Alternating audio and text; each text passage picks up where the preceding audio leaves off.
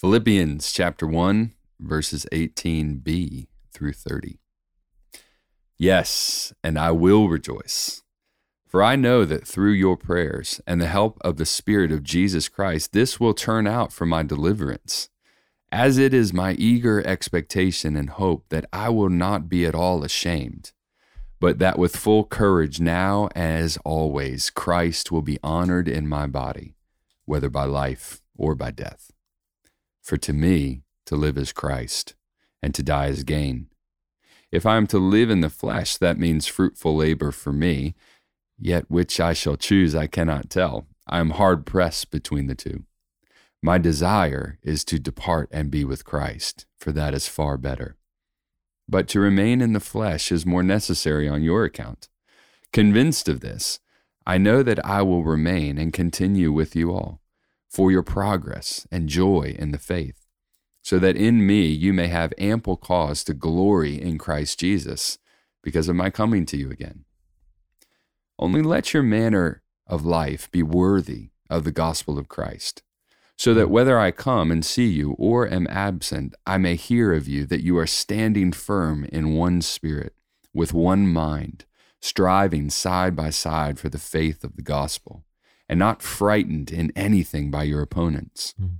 This is a clear sign to them of their destruction, but of your salvation, and that from God. For it has been granted to you that for the sake of Christ you should not only believe in him, but also suffer for his sake, engaged in the same conflict that you saw I had, and now hear that I still have. This is the word of the Lord.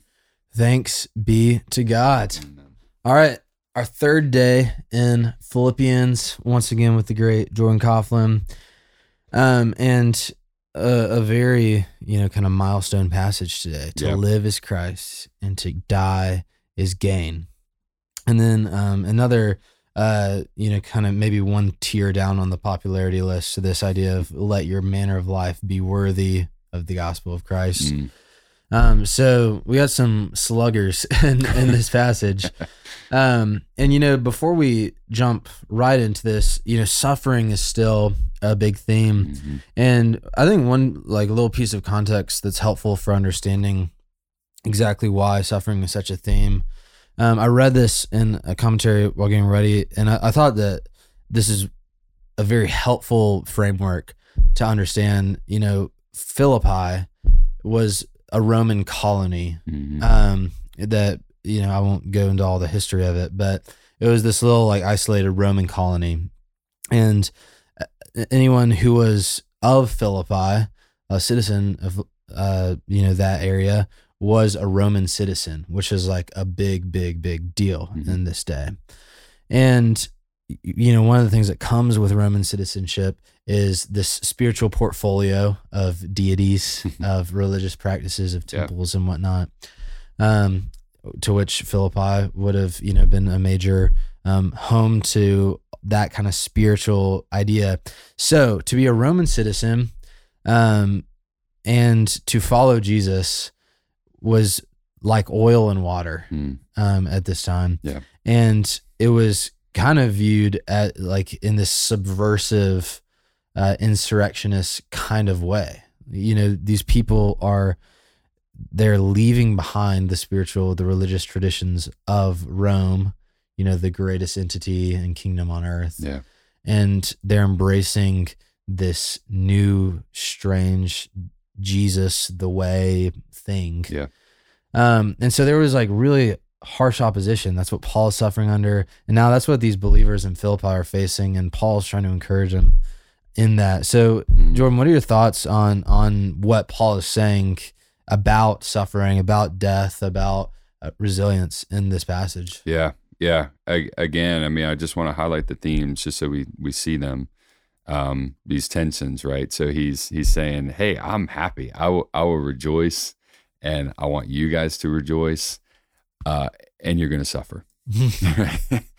and he's in prison, and it's and so there's just these realities. Now, what gives him what what is the reason for his rejoicing? Is that he knows that Christ is going to be honored, mm. right? Like we we know that there's a certain end to this world. He knows that there's a certain end to this world, and he sees it happening even as he's in prison. Why? Because he sees the gospel moving forward. Mm-hmm. Um, and and that should serve. I mean, his, his appeal is like this this resolute hope, this resilience that we have, should lead us to continue to strive, right? Like to continue to to work. Um, like you said, I think it was yesterday. Like our our behavior actually matters, right? Like it, it there's there shouldn't be an indifference to living life to honor Mm. the Lord. Mm-hmm. No, you should you should redouble your efforts to to honor the Lord with your life. Mm-hmm. Um, and that's what you say. I mean, I, I love this idea of the the oneness and the unity that we're called to strive for. And this is obviously not the only place that he says this, uh, and not the only book. But um, in verse uh, 27, only let your manner of life be worthy of the gospel of Christ, so that whether I come or see you or am absent, I may hear of you that you are standing firm in one spirit with one mind, striving side by side for the faith of the gospel. Gosh, what a Mhm. beautiful picture of the church Mm-hmm. in, in which the church should be Yeah. that you know where and and I think this if I could give a quick word on why unity in the church is so important and working towards unity and and and running towards tension is because we do believe that the the the world and the devil are conspiring to divide and destroy. And so part of living life to honor God is this partnership, this I have more in common with you, Yeah. and I'm going to work towards this unity Mm-hmm. in the gospel Mm-hmm. than any differences that may divide us without Jesus Mm-hmm. right? And so the the si- we're we're struggling side by side. I mean, what what a beautiful picture. I do I do a lot of marriage counseling, and I mean that that's often a picture I give to people. Right? Mm. Is is we tend in conflict to view the other person as the problem, where you're you're looking at your spouse saying you are the problem, you are the enemy, you need to change, Mm-hmm. rather than putting the problem outside of you, which allows you to stand side by side Mm-hmm. and to move forward together. Yeah. Um, and so that's this, just this beautiful picture of we are we are moving forward in a direction together, and and that is the way that we're going to sustain and be courageous in the Mhm. midst of this opposition around us. Mm. Amen. You know, I think one of the absolute, just fundamental uh, pieces of this passage is a desire to be with Christ. Yes, Amen. That sounds obvious, but um, you know, I, I think I have spent a lot of my life as a Christian caring immensely about the immediate implications of the gospel or the immediate implications of knowing God. Yeah. Um, the immediate implications of like a gospel framed morality. Um, and not caring all too much about the return of Christ Mm. or, you know, entering into his kingdom, his reign. Um, you know, I can just easily think back to, you know, Jen and I started dating in high school and when we'd been dating for like two years, but we were still 18. And I was like, Man. Jesus, I want you to come back, but I want to get married first. you know, and I think we all like experienced that at some point with Oh, yeah. something. It's like, let me get married first, let me have kids first. Um we we don't like long for, thirst for, Yeah. ache for Yeah. the day and the moment where we see and fully know our Savior. Yeah. And it that really corners up nicely to this idea that we talk about um, on Sunday sometimes called moralistic therapeutic deism Mhm. uh, which is this idea of, you know, it's the spirituality that has infected a lot of kind of evangelicalism for a while, which is that you get like a moral framework, you know, a therapeutic sort of device, Yep.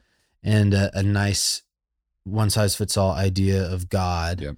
And so the Bible is kind of nice. Uh, you know, there's some good verses to help you through life.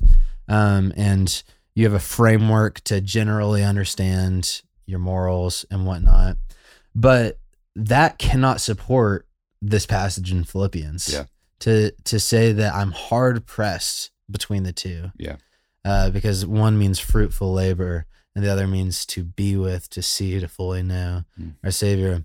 And I think this confronts those parts of my heart Mm. uh, that are not, you know, pointed true north to the kingdom of God, Yeah. that are, you know, kind of still wanting to treasure and hold on to and cling to um, just lesser things. Yeah. And so um, that, that's one of these things that this passage is, is just, it confronts my, you know, a weak love for. Christ, honestly, and, and a weak desire uh, to enter his kingdom. And kind of this, this broken understanding that maybe there's something here that I can't have in the presence of um, my savior. So do you have any thoughts on that or? Well, and I think that that's where suffering can actually be so helpful Mm, hmm because when you're suffering, things become much clearer. Hmm. And I can imagine there's a sense in which Paul, who who who bears the marks of beatings and has scars on his body from whippings yeah. and has been shipwrecked and friends have lost left him and betrayed him Yeah. and he's sitting and he's writing this and in that moment he's thinking gosh to be with christ Yeah. would be an incredible thing Yeah. right Yeah. and and because i think it what it does is it loosens some of our grip on the the good things in this world Mhm. right because suffering it's things are not right in this world hmm which is clarity because that's exactly right. Right? This world Yeah. is groaning under the weight of sin. And sure, there there are a lot of graces from the Lord.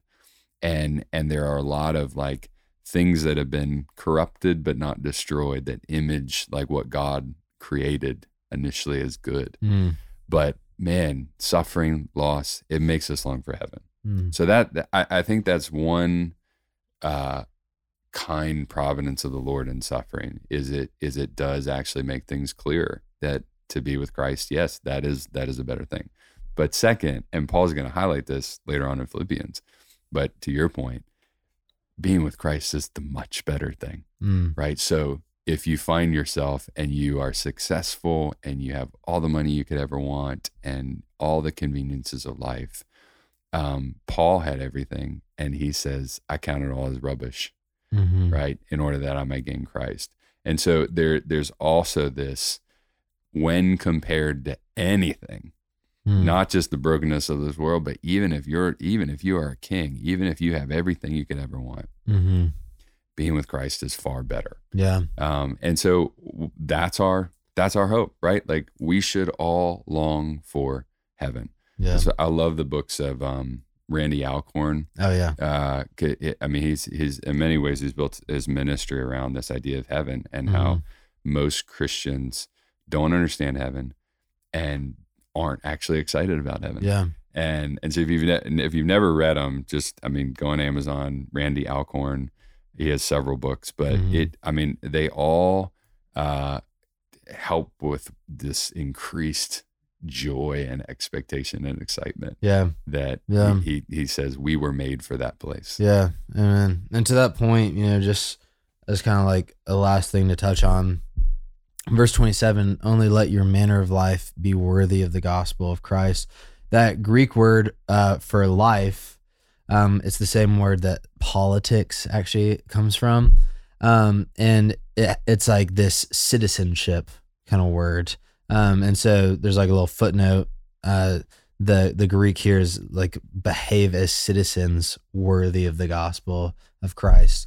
And to what I said earlier about uh, Philippi being a Roman colony, Yeah. citizenship was a very important topic to them. Yeah. You know, uh, they weren't from Rome, but uh, because of you know their their situation, they had all the benefits of being a Roman citizen. Right. You know, they had some like political immunity. They had all these sort, you know, tax, you know, all all these benefits. And so I love that in light of all this, um, and kind of that eternal perspective that we're talking about, Paul is saying, "This is your citizenship. Mm. Live a life worthy of this citizenship or appropriate. You know that that looks like and feels like and smells like your true citizenship." Yeah. and let that shape everything. I love that. Yeah, So he, good. he says the same thing at the end of chapter three, which we'll we'll see too. Yeah. I love it. Yeah, I love it. Well, for the great Jordan Coughlin, this is Will Carlisle. We'll see you tomorrow on our daily rhythm. Thanks for listening to Our Daily Rhythm. I'm Jason Dees, one of the pastors of Christ Covenant, and Our Daily Rhythm is a ministry of our church designed to help you more faithfully and effectively meditate on God's Word. If you ever have a question for us about one of our Bible readings or one of your own Bible readings, please don't hesitate to text us at 404 465 1737. Again, that's 404 465 1737. Or email me directly at jason at christcovenant.com. We'll meet you again tomorrow for our daily rhythm.